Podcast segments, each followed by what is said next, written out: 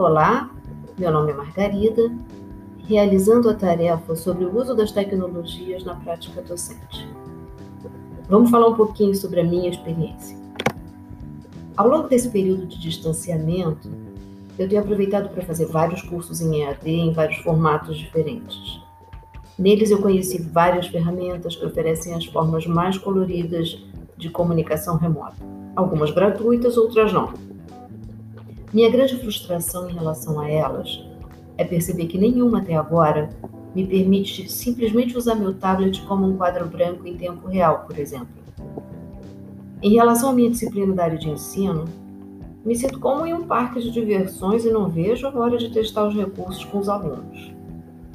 Em relação ao cálculo diferencial integral, onde escrever à mão em tempo real é fundamental em vários momentos, onde as simulações e aplicativos de sites educacionais são legaisinhos para os estudantes fazerem seu nivelamento e rever os conteúdos de ensino fundamental e médio, mas não atendem aos tópicos da ementa, no fim das contas, para conseguir atender às necessidades específicas dos conteúdos, todas as sugestões giram em torno de construir arranjos nada profissionais e alheios às ferramentas, infelizmente.